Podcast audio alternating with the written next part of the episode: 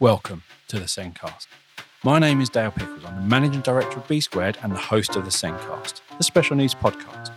Each week, we'll be talking about a different topic within the world of special educational needs to improve our knowledge, to provide support to professionals working in school, and to empower parents. In this episode, my guest is Lana Grant. Lana is a specialist advisor within the field of SEN. She is an advocate for children with SEN and their families and has worked within the field of SEN for nearly 20 years specialism in autism. In this episode, we are talking about what will, what should, or what could education and the curriculum look like post lockdown. Before we get started, have you heard of the Virtual SEN Conference? This is a conference we started running in 2019 that makes CPD around SEND more affordable and easier to access. It runs twice a year over the internet, but you can watch videos whenever you need to as they are always available. For more information, visit www.virtualsendconference.com. And at the end of the episode, I'll be giving you a discount code so you can save some money when you purchase access. Now, on with the podcast.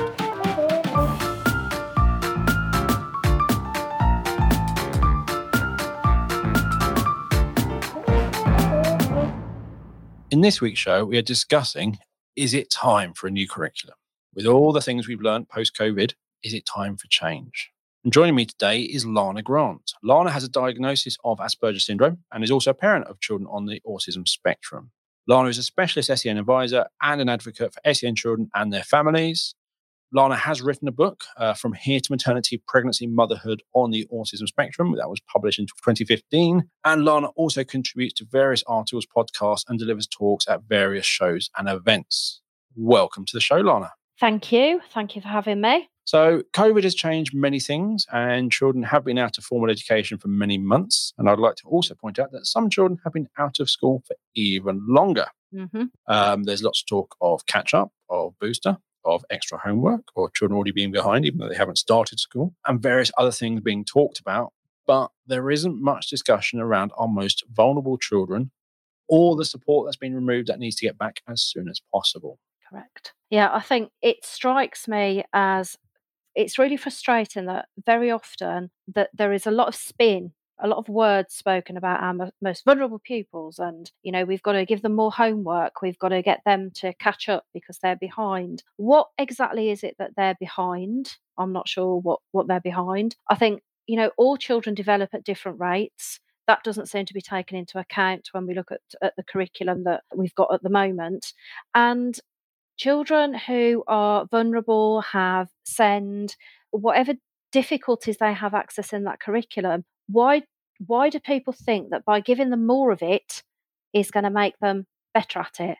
Because actually, if if a young person's brain does not work that way, and we've been, for example, I, I worked with a student once, and I I came to him in year five, and I was told that they'd been trying to teach him phonics since reception and he still couldn't get phonics and he hated phonics and he hated trying to read and therefore he would not read.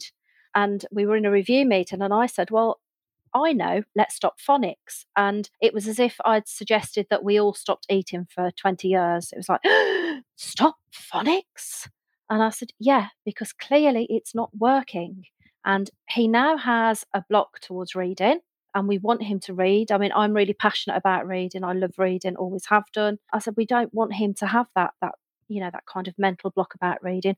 Plus, he's actually a really clever boy. He talks about lots of different things. He has lots of different interests. Get rid of the phonics, and lo and behold, we got rid of the phonics, although they still tried to sneak a few in every now and again when they were doing some kind of, uh, you know, one to one teaching and, and focus groups with him. But he did then go on to secondary school and did read and would say to me, I really like this book, miss. I love reading this. Because do you know what? Not all our kids, not all of our kids can learn in the same way. And we need to stop we need to stop del- delivering a curriculum that does not account for differences, for different ways of looking at things, for passion about different things. It's almost like you're trying to spoon feed a baby that's totally full up. They're just going to keep spitting it out because they don't get it and it's just not their thing. And so, what do we do? We devalue those kids that can't follow the curriculum and hit the goalposts that have been put in place for them when actually what we should be doing is nurturing that difference and looking at where they are succeeding. And let's put more of that in. You know, it's it's I don't know if you've ever seen the um the Animal House video where it's it's a video that talks about animal school, animal school. Where say, Animal House is a film from the seventies, very different, not this sort of podcast. Just slightly showing up my age there, yes. And I've never seen that film. I'll just toga, that out to you. Toga, toga. For anyone who's watched it, you'll enjoy that. Don't know what you're talking about. Never saw it. yeah. Um, Animal School. Animal School, yes. And he said Animal Farm. Then that's something else that's different. So, animal school, where you look at, you know, the the animals that can do things that come naturally to them. So, for example, the duck that does really well with swimming, but doesn't do very well with climbing trees. So we make the duck climb more trees, for example. Kids that really struggle with phonics, instead of taking it away because oh, the rules say phonics works for all children and children have to learn phonics, let's take it away and let's let's look at a different way of teaching children. Let's look at their learning style. I've worked with children who we we sing, we sing tricky words because they don't follow a phonic pattern. And if you're autistic and you like things that follow patterns, and then you come across a word that you cannot read phonetically, how does that work? Because actually, you, you've you've told me that if I put all these funny letter signs together, I'll be able to read, but that word does not fit because it's a mm. tricky word. How, how do you help me to read that one? So it's about looking at different learning styles, I think. And I, it just infuriates me that we expect every child to learn in the same way, to hit the same milestones. Children are different, they're individuals. That just doesn't happen. I think it comes back to I've mentioned this with you on a previous podcast. I mentioned with others. It's that child development. Mm-hmm. So um, I did a podcast with Wendy Lee, and she talked about phonology. And I just thought phonology was uh, saying adding ology on phonics. So phonology is just phonics, yeah. And then learn actually no, phonology is the spoken version of phonics. It's different. Mm-hmm. It's the rhythm of words. Yes. So and it's important of saying nursery rhymes and things like that because it gives you the rhythm on how to say a word. Yeah. And so when you when you struggle with a read a word, you're literally going, I can't read that. You almost your head goes back to those rules and it teaches you how to read the words. It's not a yes. phonics, it's a phonology thing. Yes. But if you are a year, you, you come out of thinking, I want to teach upper junior or sort of a thing, I'm going to teach there mm-hmm. year four, year five, then phonics and phonology, you just assume that's already been done. Yes. And uh, like a literacy language link. Oh, if they if they if they're struggling to uh, write a story, we just need to write more stories, rather than going. Actually, is it there an issue with their uh, verbal reasoning? Is there an issue with their various other things? Literally, it's loads yeah. of stuff, but it's all because we haven't done that child development. Yes, you kind of don't know what stepping stones have got to. That you know from here where to go. Yes, it's like you're giving all the teachers only part of the map. Yeah, I yeah. know how to get from Oxford to Birmingham. Yeah. Okay, but how do I get to Oxford? don't know. That's the year three teacher's job to get you to Oxford. I just know from Oxford to Birmingham. That's my part. And a little bit before Oxford yeah. and a little bit past Birmingham, but that's my world. Yes. And that I think is there needs to be more child development, but with budgets and CPD, as we've previously mentioned, very limiting. Yes. So one of the things I liked about the 2014 curriculum, mm-hmm. before we bash it too much, is they did talk about the mastering the basics, about you've got to have the building blocks mm. yes, absolutely. Yeah. Which great. But then as you said, it's quite prescriptive. So mm. here are the building blocks. Mm. But we can only teach it in this way. Yes. And it's a bit like in the old numeracy and literacy strategies where everyone had to teach it the same way. So there is yeah. this thing where you have to, and it's like all those parents know, oh, I'm struggling with my maths. What are you doing? Oh, I'm just working out. No, no, you can't do it that way. You've got to do it this. What do you mean this way? two hours later, the parent is still trying to work out how you do the maths. Yes. The way the school is doing it. Yes. And I do think a lot of teachers had a very steep learning curve in 2013, 2014, 2015. Yeah. With all these ways of doing things, all that extra vocabulary within English. Yeah. The uh, past progressive tense, which I now know what yes. that is. Yes. And uh, various other things. And and thing is, I, I've learned a lot from helping my daughter go through the SATs. I've learned lots. I can rearrange yeah. sentences much better for the purpose. I looked at the key word in that sentence and re- yeah. I literally sitting there going, I wish someone had told me that when I was younger. Yes. That went straight over my head when I was a child. That Yeah. didn't happen. I missed Yeah. a load of skills. And the fact I was in my late 30s and I learned about rearranging sentences and past progressive, that there is a difference between I ran for the bus and I was running for the bus. Yeah. I don't know how I would use that difference, but I do know there is a difference. And I was literally going, okay, so part of me is going, there is a point to this. But Mm. is it the point of having the skills or is the point knowing the name of it? Yeah. So there's those sorts of things. But I think a lot of my, a lot of the issues, how prescripted it is. Yeah, I think that's the issue, isn't it? And I think you know, yes, it's great to to focus as as the you know the 2014 paper did focus on the building blocks, but you've got to do it within a certain amount of time. And if you don't do it within that amount of time, well, then I'm sorry because we're moving on, and that's where our kids fall behind. Our children, well, you know, most children develop in their own time. Well, all children develop in their own time, but for lots of children who have got the things going on, whether whether it's a, a special need, whether it's a home issue, whether you know, I've worked with children who have come into school and not had a hot meal since their free school meal the day before. And again, mentioned it before we go back to Maslow's hierarchy. They're not thinking about a fronted adverbial. That's my that's my big thing that I don't like fronted adverbials. I've written a book and I'm sure I did use a fronted adverbial, maybe, I don't know. But did I go through my book and think, oh no, I haven't put a fronted adverbial in there? No, I didn't. If I gave you a lineup, could you spot the fronted adverbial? No, That's how I don't know what one is. No, I couldn't, and nor do I wish to. no, well, I've been in classes, and you know, my job is to go in and observe and look at the environment for for the pupil that I'm observing, to look at you know their access to the curriculum, what support they're getting, and I've been in there and I've heard, and we're going to write fronted adverbials, and I'm sitting there thinking, what? What? I can't remember what one of those is. I don't. I mean, I've I know because I did look it up, but I've forgotten because it's really not that important to me. And that's my autistic brain working. Do I need it? Do I need to know what it's called? No. Am I using it?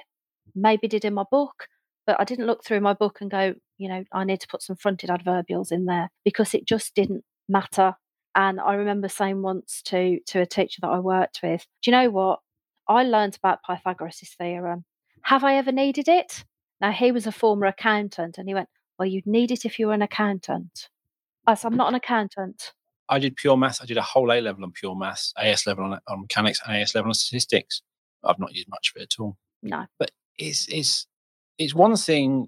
And here you're saying we're today we're doing fronted adverbials, and I think that's the really wrong way of doing it. Mm, If I was going to do a lecture on uh, or a lesson on the pH in differences of different icing sugars, Yeah.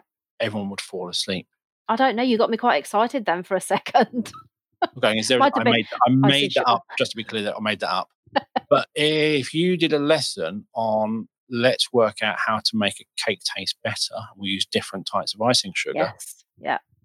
It's how you do that. If you're literally, Yes. I'm going to teach you a boring something, it's going to Yeah. go badly. You're not going to Yeah. get the engagement. If you're going to sit here and go, right, let's work out how to make our stories more engaging, how to maybe add more excitement. So when you when someone's reading it, they want to read it faster because it's going Yeah. somewhere. Yeah. Oh, yeah. Then, well, that's what a fronted adverbial does. Yeah. What's a fronted adverbial? You, you've got to get Yeah. that. And that's the thing. I think sometimes people have, they deliver almost what it says. And I think, Yes. And it says in the national curriculum, the national curriculum is just part of the school's wider curriculum. However, we're only going to pressure you and judge you on the national curriculum. Yes. So then everything else kind of disappears. But you t- talk Yeah. about the international curriculum, you talk about the forest schools. There's all these different ways of Yeah. delivering the national curriculum, which makes it more engaging. Yes. And that's the thing; it is all about the engagement. And whatever the curriculum is, the, to me, it's the job of the teacher is to make that lesson engaging for Yeah. their children. Yes. No, how I teach cricket is going to be very different to how you would teach cricket because you're not me and I'm not you. Then you've got your different children because I would have these children, you'd have that children. So just as soon as you do that, it starts changing. You can't just go, well, this is how you teach this subject. It's really got to be differentiated Yeah. down to your teaching style, what equipment you've got, and your children and their levels of interest. Yeah, definitely. Yeah, I, I think it's it's hard, isn't it? Because I go into many schools and I see different different teachers in different stages of their careers. So, you know, I might see NQTs right the way through to teachers that have been teaching for a long time, some that have been teaching for far too long and are, you know, maybe at the the end of their they've seen it all, done it all, it's come around 16 times, the same kind of thing. And I see some staff who are really, really desperately trying to make what they say is a very dry curriculum they're trying to to do what you've just said you know talk about well let's make a cake taste better how do you know so they're doing that kind of stuff but then i also see other staff who aren't doing that now because they've not got the experience, because they're not sure whether they can go out of those boundaries, because they're trying to deliver what's in front of them, because that's, as you said, that's what they get assessed on, that's what's looked at. And I just think that it's some kids are getting a really poor deal. Usually, most of the time,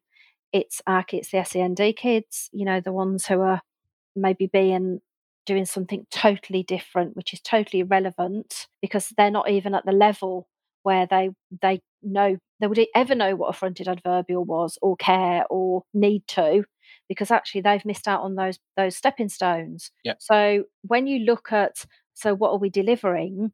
You know, I always found that our children will get up into key stage two and all of those things that they used, cubes for counting, all of those things, there's things that they can use to get their hands moving, that they can build, that they can make things, they're all removed, taken away. Because actually, in key stage two, you don't need those because you can do it this way.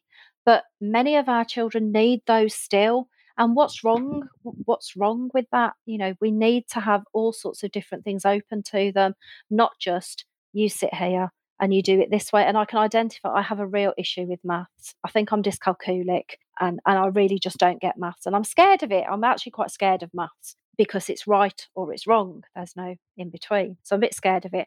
But I have sat with my son and he's he's trying really hard to work something out and he's showing me how he's doing it. And I'm just like, but that's so long you are, do it this way, do the chimney top method, because that's what you know, it's what I used to do. And he's got that much quicker. But then it's a case of, oh, well, he can't do it that way because he has to show his working out, and his working out has to be the method that we're teaching. Yeah. Does that makes no common sense? No, you you basically he could have. That thing with maths is if go back to that cricket. If I said you're going to have to teach cricket that way, and you look at it and go, God, that's boring. Mm. Okay, right, today we're going to learn about, because you're not going to be enthused. If you've got to teach it a way that you don't quite get, you don't enjoy, you're never going to get the children to pick it up because you're not that engaged, they're not exactly. engaged. When you look at stuff like English and maths, and this is, it is a challenge, is the teacher has to get that. The teacher has to be able to go, this is how I do maths. I really find this easy. And look, this is really quick and easy. And then yeah. that teacher's enthusiasm will help people yeah, that won't work for everyone. So you can go, right, okay, if you don't like it this way, how about this way? So yeah. if I was to do 19 times uh, 33, I would do 33 times 10, double it, take mm-hmm. away 33. Yeah. I can do it all in my head. You look at the way my kids do it, I'm literally going, why are you doing it? just doesn't make sense. My, my daughter's writing it out and she's literally written it out. I'm going, the answers this. She's like, just, yeah, write, it. I'll write it out. I show her how to write it out. And what's interesting is I was teaching her to this in year three. By the time she got to year five, year six, that's how she was doing. And I'm like, yes, you could have saved three yeah. years of your life if you just yes. If if this makes sense to you and you're in year three, that's yes. how you do it. You've unlocked that achievement. Let's move on. Yeah. Yeah. Other children try different ways. Yes. And it's like as you say, phonics. If phonics doesn't work, try a different way. Absolutely. And it's this. It's this inability to move to deviate from from the curriculum that a lot of staff struggle with because they're they're scared they're scared that if they try and do it a different way they'll be wrong. So they're not empowered. I think that's part of what i find with this curriculum is that it's so prescriptive that a lot of staff aren't empowered to, to say well you know, like you just said well i i find if i do it this way it's, it's really easy. Because although when the the new curriculum was you know was kind of hailed as oh this is our new curriculum that's being delivered, and we're moving away from the dreadful national curriculum that was so prescriptive and everyone had to do it the same way. At least there was some scaffolding there for staff who were experienced and they could take from the national curriculum, the pre the pre 2014 one, what they wanted and build on it and deliver it. And it also gave NQTs a little bit of scaffolding. Whereas this one is you will do it this way, this way, this way. They need to learn this, this, this, and this. End of. There's no freedom of movement there to kind of incorporate different things. You know, I I went to primary school and it was hitting me. You know, you get a teacher. If one teacher really enjoyed learning about the Egyptians, you probably learn about the Egyptians for the whole of the year. Now, I've come out of school and okay, I'm not I'm not Oxbridge, I'm not I'm not a doctorate, I'm not, you know, the cleverest woman on the planet, but I get by. So I think, you know, the fact that my teacher made, I can still remember those lessons. So there was some excitement there. And, and I have to say, I don't think that uh, many of our children will come out from having gone through this curriculum remembering anything other than SATs one of the things, so if you don't want to be B squared, we're all about assessment. We're all about breaking things down into small steps. we do the English curriculum, but we also do the Scottish. And we're currently doing Wales have a new curriculum coming for 2022, which we're doing. But one of the, it's interesting in Scotland within literacy, so they call it literary, not English, they have reading, writing, listening, and talking. Yeah. But the organizational areas within those are the same. And the top one in all three areas is enjoyment and choice. And I look at that and I look at it and I always go, yep, in England, we've got rid of both of those. There yes. is no enjoyment and there is no choice. It's all about you learn this because you have to. Yes. I look at people who are like, oh, I think I'm going to do a master's or a, this in psychology or anything like that. And I'm literally going, mm. you just want to go through more years of education. It's not fun. It wasn't fun the first time. Why would you go back? And that's what you're kind of teaching children. You're teaching yeah. them with this curriculum is it's not fun to learn. Yes.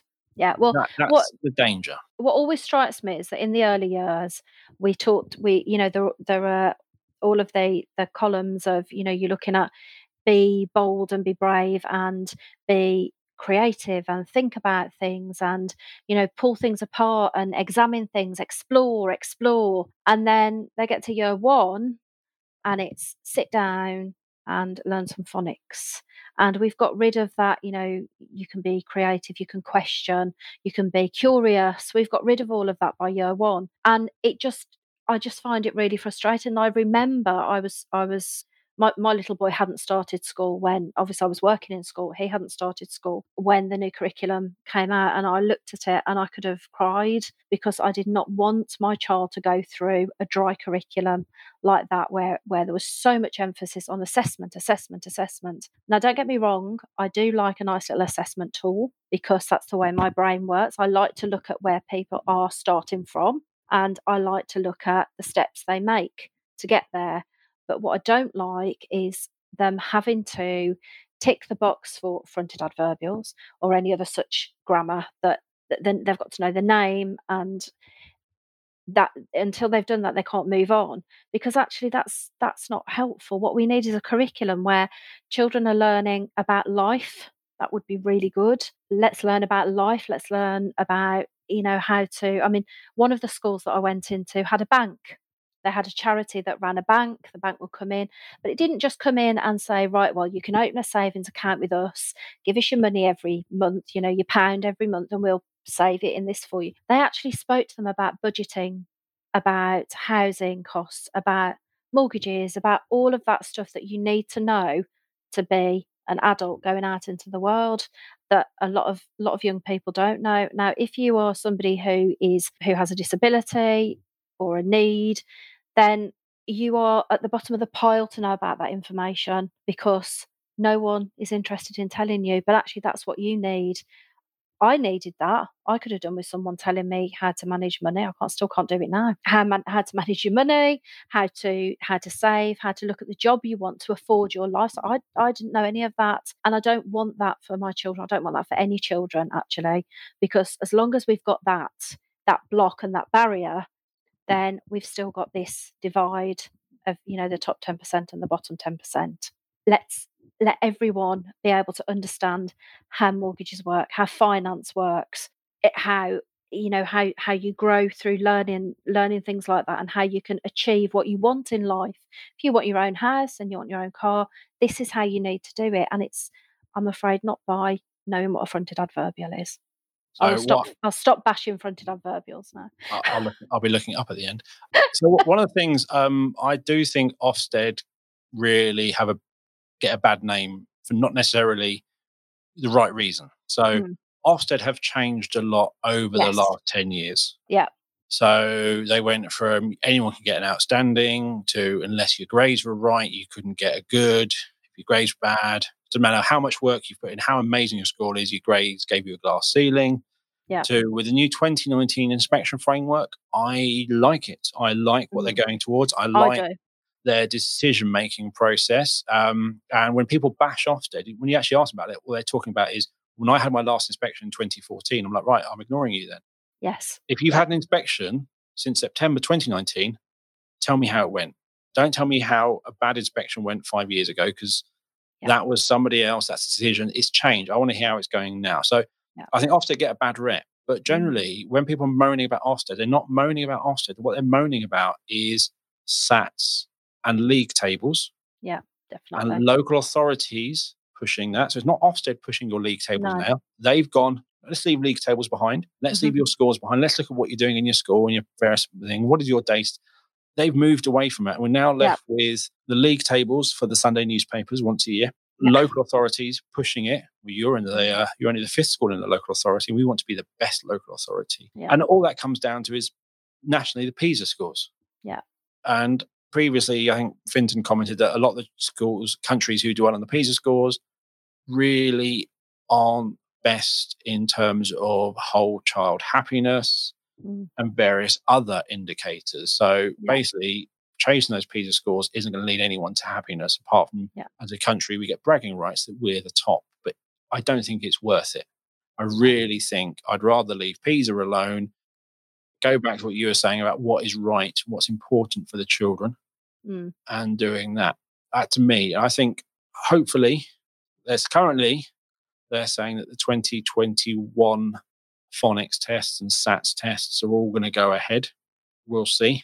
It's going to be interesting. It'll be interesting year of changes up and downs when we actually find out that actually children haven't aren't that far behind because mm. as you said at the beginning, le- learning isn't linear. No. So beginning of September, there's not a huge amount of learning going on that first month. They're all No. settling in, new class, new school, various other things, catching up with friends, new teachers, and then they start learning throughout that term. I think a lot of learning happens in the spring term, then Yeah. it kind of flattens out in the summer term. Yeah. So the fact they missed the summer term Mm. means it's the least impact for a Yeah. lot of children.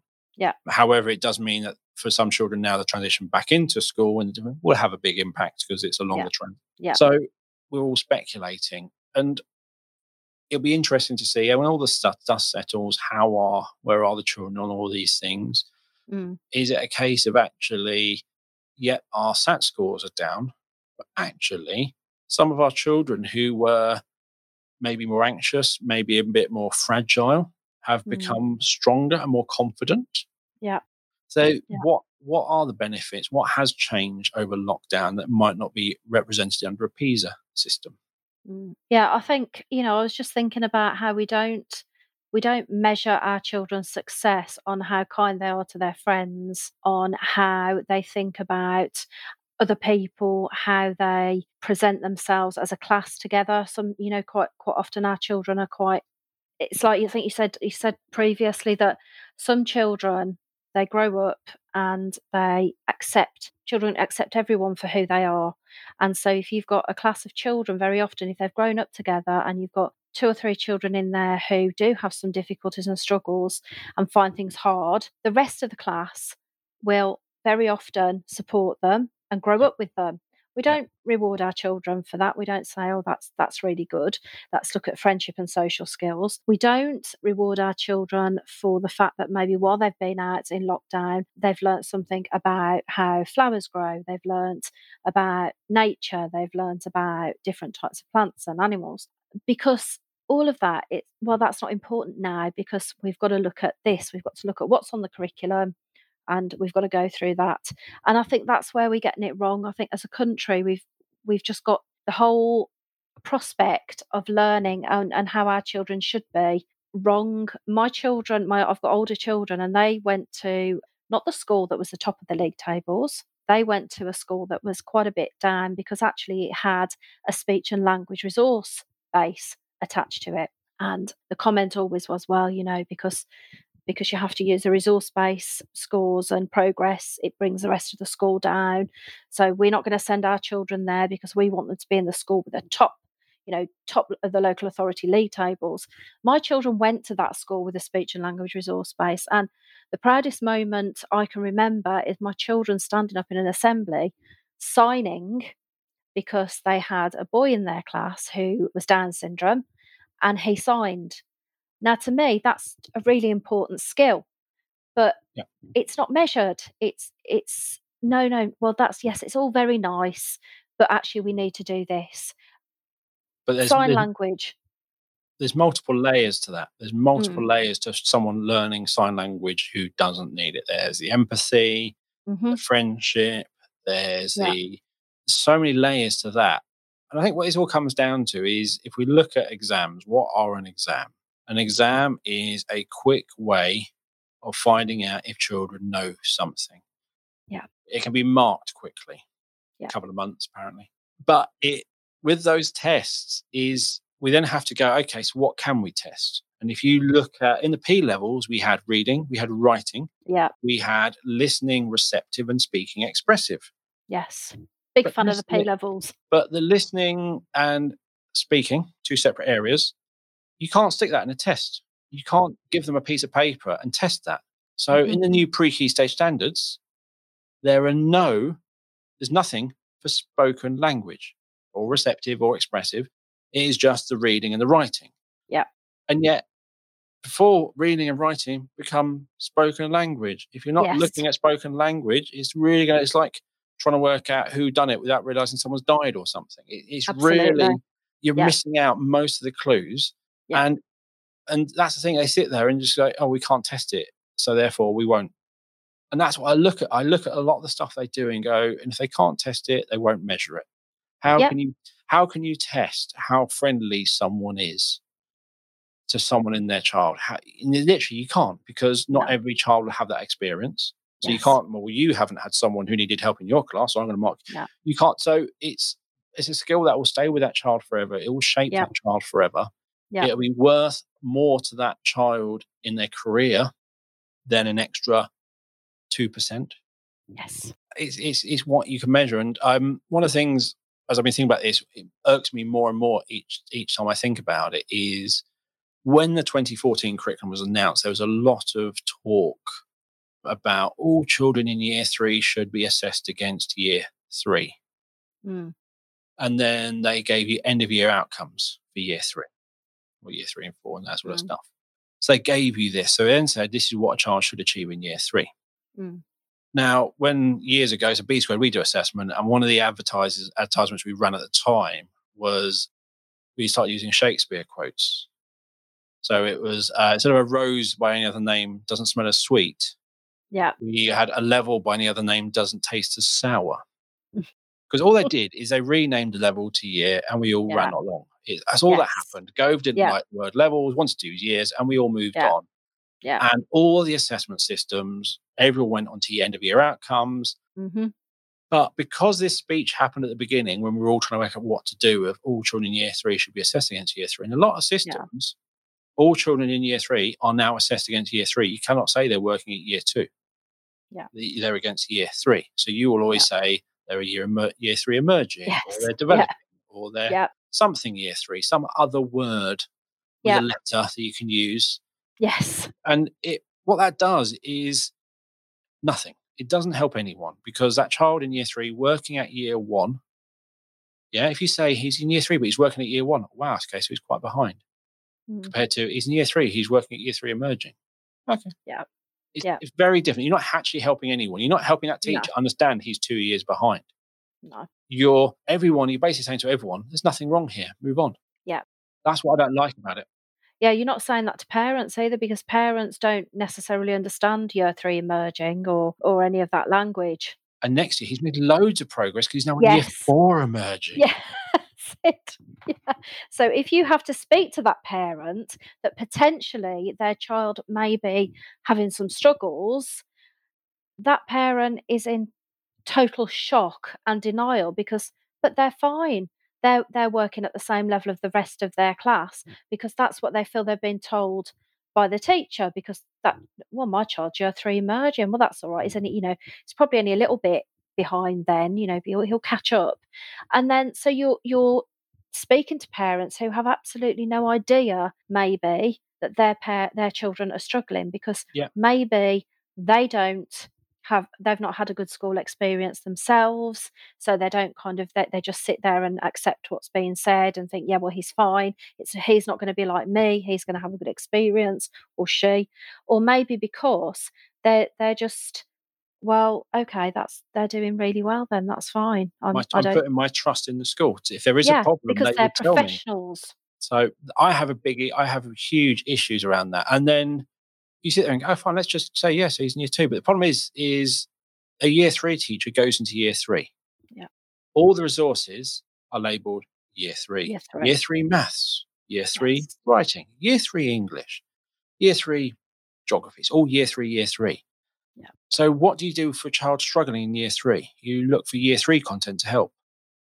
When it was a level, you just go, oh, he's struggling at level two. Okay, well, what's, Yeah. on the lower level? It's like, it's a thing. He's in year three, so I can't look at year two content. Yeah. It's like pe- teachers are just, some teachers are literally going, he's in year three, I can only look at year three. It's like, no, you need to drop down to year two or year one. But oh, there's nothing beneath that. Well, there is. Yeah. Just the government's made it really hard because there's no actual government thing apart from the pre-key stage standards. And do not Mm. use the pre-key stage standards for in-year assessment. Is only end of key stage. Do your own Yeah. thing, including still use the P levels. yes And it just that really hasn't helped. Um, and just another thing to touch on when you talked about look when you looked at early years, all that Mm. in play and encouraging and discovery and pulling things apart. And then you move Yeah. to year one, and each year after it decreases, doesn't it? oh it yes more robotic. yes So when you have a child in year five mm. working below a level of year one, Mm. don't just look at what skills they should learn. Mm. Look at the environment they need. Yes So a child in reception at that level makes progress because they're in the right environment to support that progress. absolutely If you put that same child in the year six classroom, they wouldn't make that progress. no So you, I'm not saying put a sandpit in year six. I'm not saying, I'm saying, how could you do something that was Yeah. age appropriate that the child probably didn't feel was drawing attention to them, yes more individual, but Yeah. how could you Yeah. support them Yeah. at almost like in a level appropriate way for the level Yeah. they're working? Yeah. So you, you if you're looking, if you're looking, you're going to the bottom half of the school, look around year one, look around year Yep. two, you've got all the sentence starters. yes yeah You've got all these stuff around the classroom, all Yeah. these frequently used words, spelling. Child in year six working at that level hasn't got any of that. You can make a little flip book. There's lots of things you could do support that Yeah. child. definitely yeah i mean i've got eh, because obviously i'm i'm not based in anyone's mm. school so i'm like a traveling mm. circus because i've got boxes and boxes of jigsaws i've got play-doh i've got clay i've got sensory things and i have to take all of them with me wherever i'm going whichever whether whether i'm going to infants nursery secondary and i do one-to-one work with children, which means that they come out and see me. So actually, what I'm doing with them isn't setting them apart from their peers, and you know they haven't got peers who, particularly in kind of year seven, who are saying, "Well, what are you doing that for? That's babyish," because of course we get all of that, don't we? But they'll come out, and when they can realise there's a different way of doing things, you start to see the pennies drop, and and you think, "Hang on." This is making a difference. This is what they need. But to try and get that across to the staff because they they are very rigid. It's like, well, well, no, we don't do that in year seven. We don't give them that in year seven or year five. I'm not just picking on year seven or year four because that's not what we do. Why is that not what we do? Who said what the government? Because the government aren't educationalists. It's just, well, that's what we've said you do or you don't do you know we've we've all i mean apparently we've all got lots of common sense that's what you know the government have told us during covid we trust the public's common sense so we all have lots of common sense teaching staff have lots of common sense. So they know that this is wrong. They should be able to give the support to those kids that are operating at that level. But again, they're constrained and I think not empowered. And I've been into some schools that have got alternative provision on site. So they will actually take a cross section of children from different classes who all have different needs and are operating at different levels. And they will deliver a curriculum to them that is broken down for all of those children. So it's almost like an individual curriculum, but actually they are doing it together, but at their level. So there's a high staff ratio to child ratio. And those children come out, and, and my son has been part of, of one of them, which is why I know how successful they can be because my son went from coming out of school as as a complete nervous wreck, looking worried. He got the, the frown and that tense look to accessing alternative provision and coming home laughing in the car They'd use the iPads to learn. They'd done this, they'd done that. Uh, they'd been out in the sensory garden. They were making making things that that's what we're talking about. That's what learning should be like. Okay, that's really interesting. But I really need to know the important question of how mm-hmm. did that affect his SATs results? Uh, he hasn't done them yet. and he won't be doing them. Can I just point that out? He did. He did when he was. Do you know what? When he was in year two, his teacher came out and she was a visible nervous wreck kind of and she kind of said you know he hasn't he hasn't achieved what was predicted and she said i was really worried about telling you because he's so bright but he just he didn't and i said you know what i don't care i'm not interested and the relief on her face because she clearly thought that i might be one of those parents i was going to say what what i said you know what i don't care about sats have no interest in them. I've had enough children now. I think SATs came into being, and you might be able to correct me on the timeline, but my eldest son is 30 now. So 20 something years ago, 20 years ago, SATs came into being. So I've had all of my children have done SATs. No, I think 1993 would have been when the key stage three SATs were right. supposed to start, but they were yep. boycotted that year. Right. So I was he, in year nine and we spent the whole year reading a book on the Midsummer Night's Dream. And then when they got boycotted, my teacher was like, "Well, that's a whole year wasted," because all we did this was this was the first year. All we did in that year was prepare for the SATs. Exactly. That's all you were doing. Well, my son is my son's thirty. My eldest son is thirty, so he went to school 1994 because of where his birthday for September 94. He did key stage two SATs and has it really affected his life? No, because then it's just on to the next thing and the next thing and the next thing.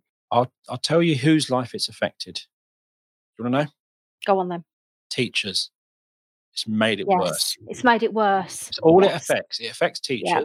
It gives local yeah. authorities and Sunday newspapers and the league yeah. table producers someone to hit them over the head with. Yes. But yeah going back to the thing you were saying about the difference it made to your child is that mm. doesn't come out in a SAT score. Mm. Therefore, mm. Schools often won't do that sort of stuff. Yeah.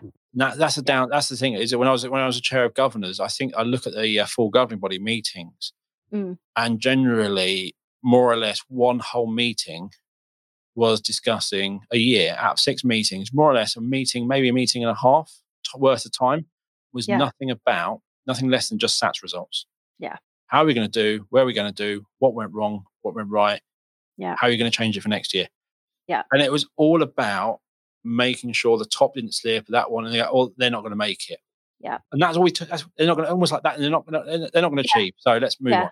Let's wipe them off. Let's let's you know write them off now in in year two or year six. Let's write them yeah. off and it, in reality, what you should be doing is saying, right, they're making it cool. They're, they're on track, so we're happy yeah. about that. What about these? They're, they're, but yeah, no, we're happy. We're happy. They're good. They might do more, but we're good. They're making it. Okay, yeah. what about these lot? Okay, now we need to have a conversation. We've got that's how it should happen. But no, yes. it's the opposite. Yeah, yeah, it's that success. Well, we won't worry about those because they won't achieve it anyway. So we'll focus on these children. And the one thing I do have to say, and I'm, uh, you know, my, my son, I'm lucky because actually his school that you know they've been very good. But when his year group did SATs, obviously my son is aware of SATs because he's heard other children talking about it. Because I think quite often parents talk more than staff. But he did. My son did not know he had done his SATs because the school decided to call it Special Agent Training Session, SATS. So it's like, well, you've got to do this really important secret secret agent, secret agent work. So they did it, and at the end of the week, he got presented with a certificate. Well done for completing your SATS week. And he was like, "Oh, yeah, because I'm a secret agent now." And I said, "Do you know what SAT stands for?" A secret agent school. You know what that stands for? And he went, "SATS." Ah, Is it SATs? And I said, Yeah. And he said, I've done my SATs. I said, Yes, you've done your SATs. And he was like, oh, I didn't even know I'd done them. And that was brilliant because none of the children got upset, stressed, days off. You know, I've been to schools where kids have had the day off and the head teacher's gone out and brought the child back in. So you, you are coming in to do your SATs. Yeah, they, they put so much pressure on. There's this, my daughter's school, the year two teacher was genius. She called it playing Victorians. Yeah. They would rearrange the desk and they'd all sit in line right. and we'd uh, play Victorians. But they yeah. did it about four or five times. And not, yeah. the fifth time was the thing. So like, hands up, who wants to play Victorians? And they all stick their hands up, yeah. basically yeah. saying, who wants to do the SATs test? And they all put their hand yes. up. They all did the SATs yeah. test. Yeah. But she dressed it up and there was no yes. stress and it was really yeah. well done. But then I know another school in the local authority where I'm in. Yeah. Um, they are at the top. They're a teaching school and it is pressure, pressure, pressure. The curriculum is narrowed. It's all about academic. Yeah. And it's one they they get when they get to uh, year six, they even get tutors in for those doing going on to other yeah. schools and do the tests yeah. and entrance exams. It's yeah. purely yeah academic and um, and you meet them and what, what my my daughter's school what they are amazing at is they are amazing at preparing children for secondary school. Yeah. So overall, they might not get the best SAT scores. Yeah. So their SAT scores might not be the best. Yeah, the other school's better. Yeah, undoubtedly. Yeah. When they get to secondary school, the secondary school have told the schools the children from my daughter's school are much more prepared and ready for yeah. the challenges of secondary school. Yes. Yeah. They are, I think you could say, more independent, more confident. Yes. They're not being just rote led and told what to do and suddenly get to yeah. secondary school and you're like, you're on your own. Yeah. It's yeah. it's lots of different things. And I think SAT scores, PISA scores, and stupid things like that, you really need to think about what really makes a difference for your children. Yeah. And, it, SAT scores mean nothing apart from head teachers no. and local authorities. And for teachers, it's just a misery thing. Yeah. And I did see, um, this was 2018, there was a review, and it was um, the Workload Advisory Group.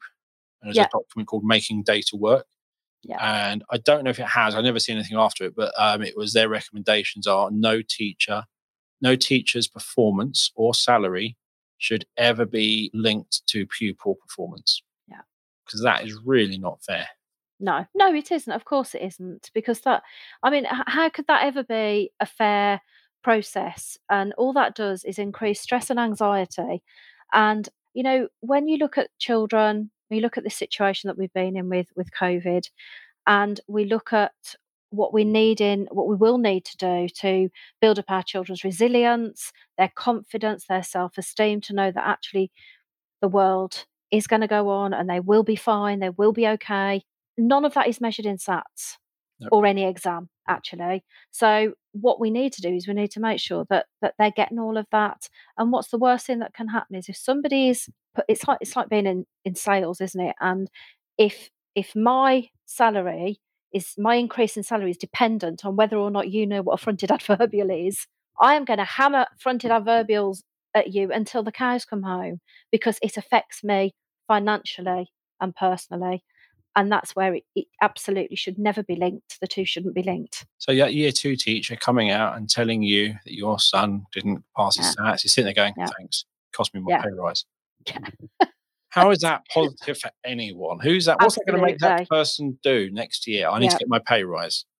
Yeah. Oh, okay. No, how can i get that child out of my class? Yeah. How how is it how is that ever going to be turned into a positive? No. Well it's not is it so I hope, I really fingers crossed, hope that 2020 is the year that people really start to think SATs are worth it. Various other changes will happen. Yeah. But the thing is, I think I think the way the curriculum is the 2014 curriculum, mm. I don't think it's going to go anywhere for a long time because to them they haven't given you your assessment criteria. They've said what you should yeah. teach, but to them they've given you flexibility. But I, I partly also think going back to CPD is, and I often talk about my mum and child development and all that sort of Mm. stuff. Is my mum could look at a child and know, right, that's where they are. This is where they Yeah. need to go next. Yes. This is how I can then develop a whole curriculum, and this is how I can do all of this. And you're not going to get that in your PGCE year. So you're No. not going to be able to sit there and go, right, that's what I've got to teach. Yeah. This is how I can do it. This is how I really unlock it. And I can. You haven't Yeah. got you. We need. They need more support, more training. Yeah. And then they can start really taking that curriculum and taking that content and delivering it in a Yeah. really good way. Because stuff Yeah. like Singapore maths, that might work in twenty percent of schools. Might not even work in that. It might just work with thirty percent of pupils. But there are a lot of schools who have brought it in because it's Yes. a fashion, it's a fad Yeah. and teachers don't like it. It's it's you've got to work out what is right for your school. There's um there's a special school called Chailey Heritage. I Mm. don't know if you know it. No. I think it's Simon Yates is the head teacher, I think, Mm. and he is someone who hates data. He d- he does data, but he doesn't do it in graphs and numbers. He does it in conversations and talking about things and talk about actually he was able to do this and look at this difference in photos. It is data, but it's not a graph. It's not a number. It's Yeah. the uh, we've increased this by thirty two percent, and the standard deviation is. He doesn't do that. He does actually. This is what makes difference Yes. if you went to listen to him talk, went, okay, let's do that in my school, it would completely fail. Yeah.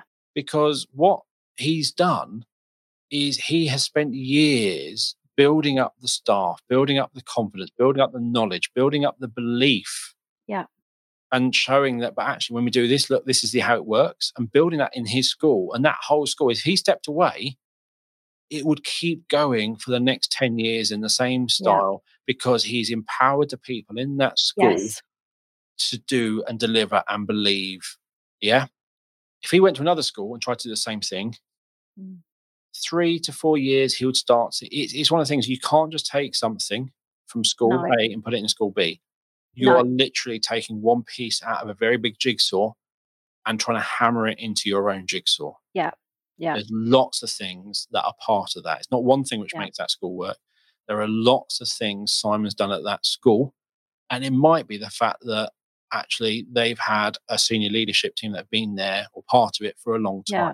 And that consistent leadership rather than Yeah. schools changing. If you've got, an, if you had school teacher, six head teachers in six years, Yes. that's never going to help anyone. There's no, No. Uh, there's no consistency. No. So there are challenges, and you can't just think, "We're going to do that." It's everyone's got to find their own way. You've got to find out how it works for you. So Yeah. the way I lead, where I lead B squared, is very different to how someone else would lead B squared. Yeah, yeah. It's it's got to be you, and it's got to feel genuine. Yes. And that's what I think. If more genuine you are, Yes. the better you will be. Don't try and be someone else. No. Well, somebody else is always taken, isn't it? Is that what that's one of the quotes, isn't it? No Don't one's try and be better at being else. Somebody else is taken. Yes. I was like, no, Yeah. no one's better at being you than you. Yeah, That's my one. I say it to my Yeah. daughters is because they sit there and go, "Oh, she's done this." It's like, yeah, Yeah. she has. but yeah, you find her annoying, don't you? Yeah. So would you rather be annoying in that, or would you rather be you? She's like, okay. but you, you, you sit there and sit there and go, "You're you. Don't change. Yes. You're all Yeah. you're all heading in different directions. It might be a slight variant. Yeah. You might want to be a maths teacher, or I want to be an English teacher. Well, that's a very sounds similar, but it's like there's two different paths, two different Yeah. things. And your reason for becoming a maths teacher might be because your mum did it. Yeah. I might become an English teacher because I had no experience and it looks quite fun. So you will probably go much further because you've got a lot to experience to call on from your mum Yeah. helping you get down that journey. And I might sit there and go, Yeah. wow, she's finding it so easy, not realizing you've got this behind you where I'm struggling. Yeah. But there's just so many different, everyone goes, go back to children, everyone learns in a different way. Absolutely. And that all comes from, I think there's some quote about you are the sum of all your experiences type yeah. thing. Yeah. Yeah. Very true. What else can we bash the uh, 2014 curriculum about? Have we covered everything? Let's have a quick look. So I, th- I think one of the things for SEN is it comes back to is if your child is in the ARE, the age rated expectation zone, Yeah. life's not too bad. Yeah. If you're beneath it, I think life is very inconsistent. And that's the thing, when you think about the messaging, 2014 levels are removed in 2014. And some schools meant that thought P levels were removed. Yeah. There are schools still waiting for the replacement to the P levels. not realizing that pre-key stage standards is all you're going to get. Yes. Then there are then money comes into it. So we sell assessment products. You've got to pay for it. They are Yeah. amazing. They do lots. It helps you out. It may, gives you a community, community, does all that, but it does cost. And as Yes. we we mentioned uh, previously, budgets get squeezed. SEN Yeah. often loses out. So they look at that and go, I can't spend that much money for those few children. So well, no, Yeah. actually, it's going to grow over years, and there'll be much more children. But don't don't look too far into the future. Let's look now. So they look for something which is paper, and they look for something Mm. Which is quite narrow, but kind of just Yeah. about ticks the box they need. Doesn't help them further. Doesn't give them extra information. It Yeah. just about ticks the box they think they need. Yeah. And I think what you need for, and this is a from the 2019 Ofsted thing is, we used to when we looked at data, we looked at looked, looked at the boys versus the girls, Yeah. free school meals versus not free school meals. You look pupil Yes, yeah. premium versus not pupil premium. You looked after versus not looked after. Your free school meals only looked after. You're not free school meals and not looked after. You used to Yeah. all those graphs and then pull out and then say, actually, it doesn't really work that way. But you did that. In 2019, the Ofsted say, what does your data tell you? Yeah. Yeah. I don't care which groups you look at. You are supposed to find your own groups within your school Yeah. that aren't doing so well, that actually probably could do more, that are behind. That group could be uh, due to absence. It could Yeah. be they come from a certain area. It could be pupil premium. It could be EAL.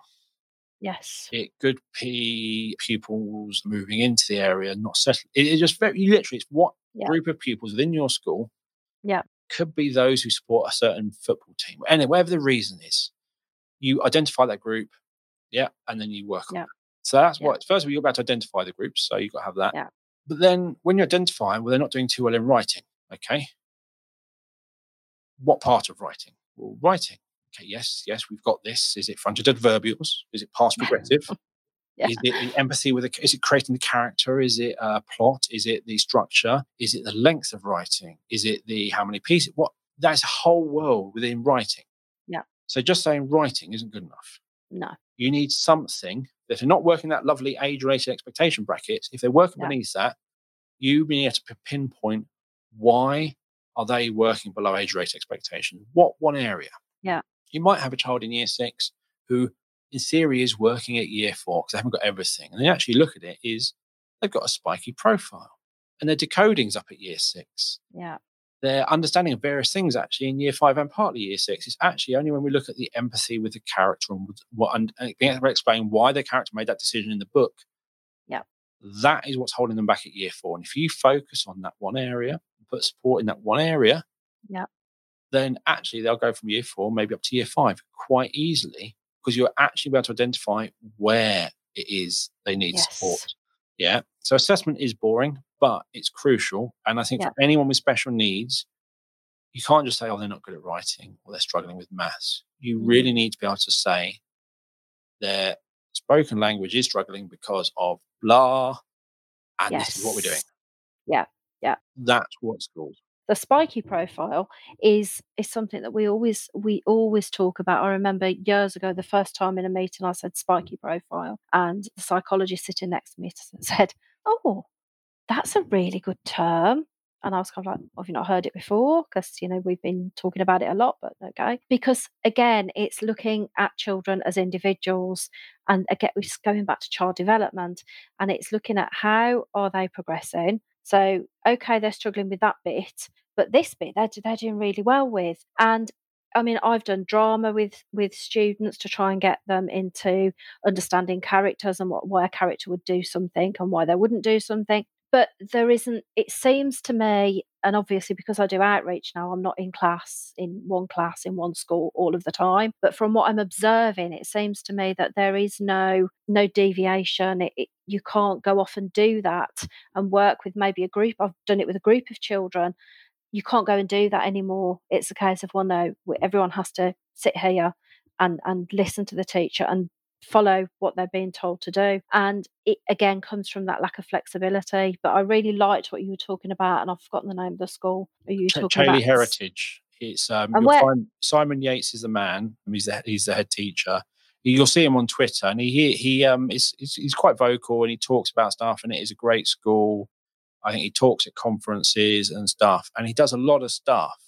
Mhm. And you sit there and you people, oh yeah, Charlie Harris, you just do it how they do it. And you're like, wow, that's just that's not a simple thing. There's a lot of work Yeah. gone into that. Yeah. And you've got to have the buy-in from your staff and there's Exactly, lots yeah. of things you've got to get in place. Yeah. Yeah, it's um but the, the data I think is there's that flexibility is you're sticking to this narrow plank or this path you're walking down and jumping off the Mm. Yeah. end. Yeah. But people are doing that because they haven't got their data to tell them otherwise. Yes. And this is where pressure due to time and various other Yeah. things means that actually if you did a state if you actually had assessment data and realized actually across the school there's a whole issue of loads of children struggling with this Yeah. okay let's make this a whole school priority but if you don't have that and it's I, I- one of the things i hate and i keep seeing and i will do a podcast on it is can someone recommend me a year three writing intervention what does that mean what do you want to be year three writing intervention what level is the child working at which part of Yeah. writing yes. give me his age and he's uh, something to do with writing, but that's it. I need Yeah. more. And Yeah. that's where the data comes in. Because otherwise, if you're just doing a year three writing intervention and someone goes, Oh, try this, you try it. It's like, Yeah. Yeah, actually, you're doing the stuff he's already got. So that's no help. You Exactly. really need to, to yeah. target it. And that needs to give data. Yeah. And if you have the data and you can identify where you're struggling, then that will Yeah. start to change your curriculum Yeah. as you go. And you'll go from this very straight plank into actually the year two teachers Yeah. are really good doing that. So we've got that. And actually, she did teach it and they got to year three level because the way she taught it, she was so en- engaged with Yes. it. Actually pushed Yeah. up. So we don't need to do that in year three, but actually, she wasn't very good at that. So in year three, we just need to focus on this a bit more. And you'll all meander along and you'll get to the same destination. Yeah, I think. I mean, I go into. I've uh, been into school where it's been a case of, well, I need you. We've got these children who are struggling in that area. I need you to do something. Okay, right. Well, first of all, I need to get to know the child. I need to find out what makes them tick, what their background is. I need to find out where they are at currently, what they think of, of how things are going for them, what the staff member. And this is not a short process. You know, I can't come in and do all of that in an hour's visit or two hour visit. This is an ongoing process. And then you start to feel that people are thinking, well, what, what, so what are you doing? What intervention are you doing? Well, these are, these are the kind of the things I think this young person might need. Oh, we're doing that. Oh, we're doing that. Hmm, okay. Can I observe that happening? Yes. And you observe it. It's, oh, we're not doing it today because we've got whole school rehearsal for something or other or no no we're not doing that today because we're doing that we've got to focus on fronted adverbials. So we're not doing it. We've chucked it out. And and it's a long process. It's a holistic process uh, because you can't i can't just look at a child in front of me and go right you need this. I have to have that history. You have to have that you have to know what's going on for that young person where they've been where their journey's taken. And no it's not overnight but actually once you know and you lock in i was working with with a child who verbally incredibly able very engaging using lots of lots of good vocabulary could not read or write a single thing in year 2 could not read or write a single thing Wow. and it unfortunately covid came before i could make any further progress but just before covid came along and and shut that piece of work down I'd managed to work out that she, if she sang things, she started to remember them. And then once she'd, she'd, and it goes back to what you said about speaking and listening. So because she could speak them, we'd start to write them down and then we'd sing them. So she'd look at them, sing the words, and she was starting to pick up words and she was starting to pick things out to read. And that was brilliant because actually, after all that time of thinking, what is going on? She's just not getting anything. It was just a simple, it was, wasn't a simple case, but for that element, it was a simple case of let's do it this way because it stuck in her head and she'd sing it at home and she'd sing it round and about and it stuck in her head and it helped her to make some progress. That's not something you're necessarily going to do with a whole class because it's not something that's on that strict curriculum. Nobody says, "Well, try this, sing it, let's sing it," and and I think that's the frustrating thing is that you know we've got children going through this system who and and another child I work with, she knew she knew she couldn't do what the rest of the class did. Again, very very able verbally, but she knew she couldn't do what the other children did, and that affected her self esteem. So we're not just looking at kids who are struggling academically we're looking at everything else that that involves and that's my bag i'm a you know i'm not a data person i'm you know i do like a little bit of a you know, a, an assessment tool. I do like that, but I'm not big on, you know, graphs and and charts and things. But I think it's about knowing knowing that that young person and what will work for them, and just you can see that progress. Have I got data to back it up? The only data I've got is that I know that from, reading and writing nothing, she can now read and write six words, ten words. Am I going to put it in a graph? No. Knowing you knowing that, that is still data. And that's the thing. Some people think everything has to be graphed. Yes. Some Yeah. things graphed, some things are a conversation. Some things are talking about the intervention um, that the resource base or someone's involved with, how he the difference he was coming home.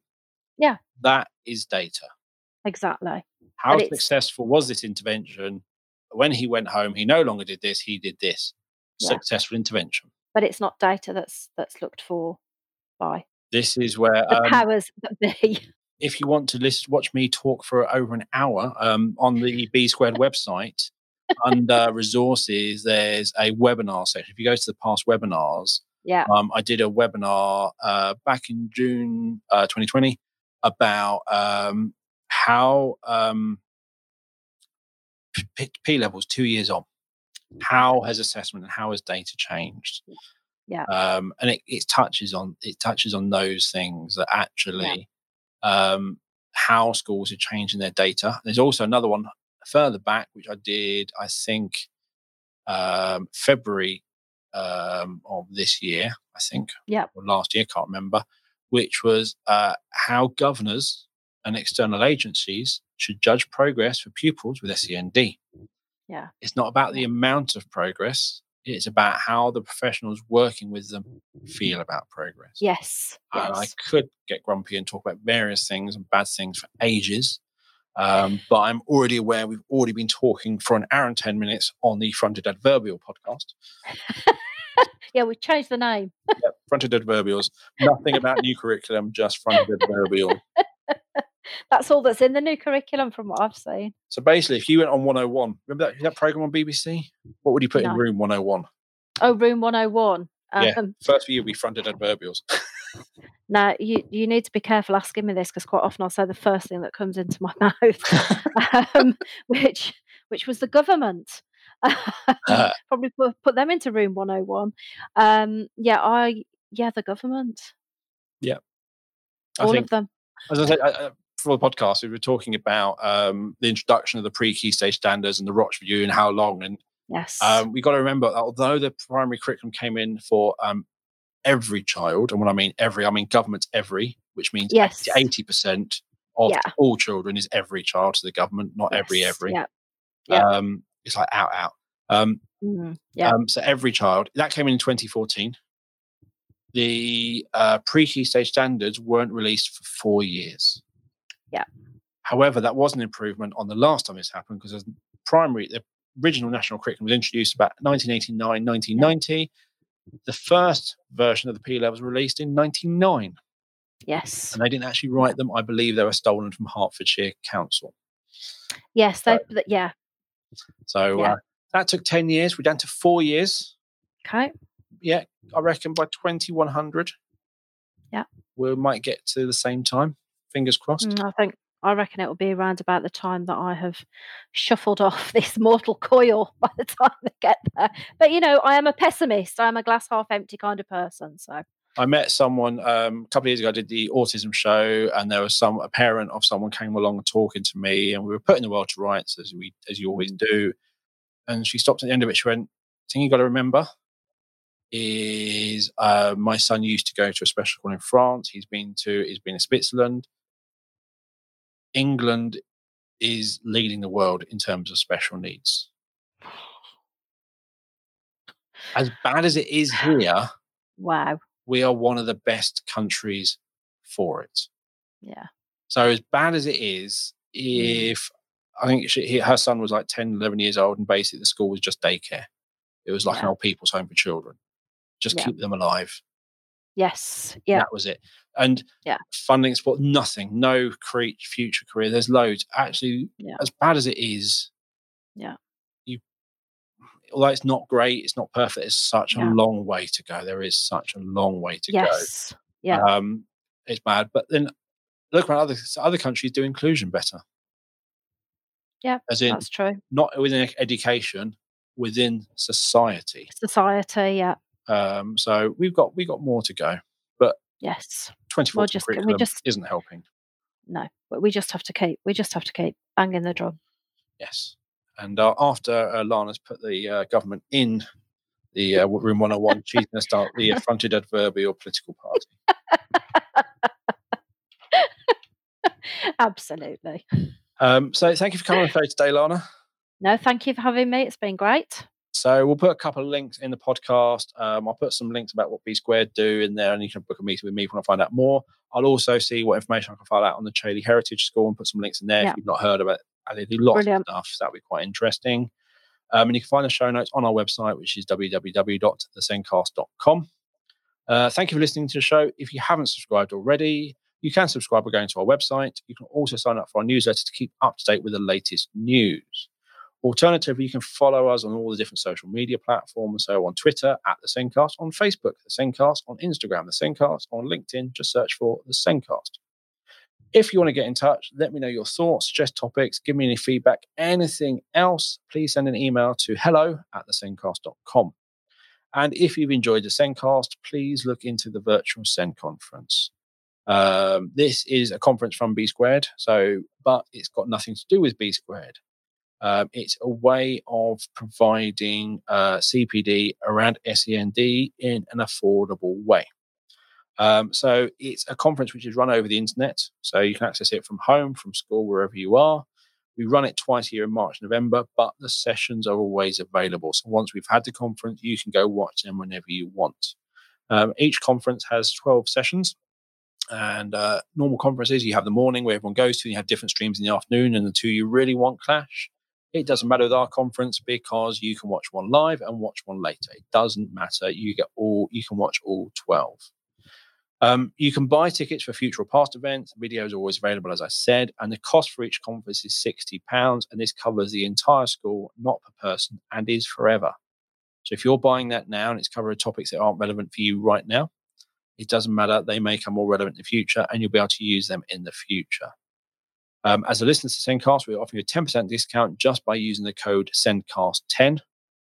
Um, and you can find out more information on www.virtualsendconference.com.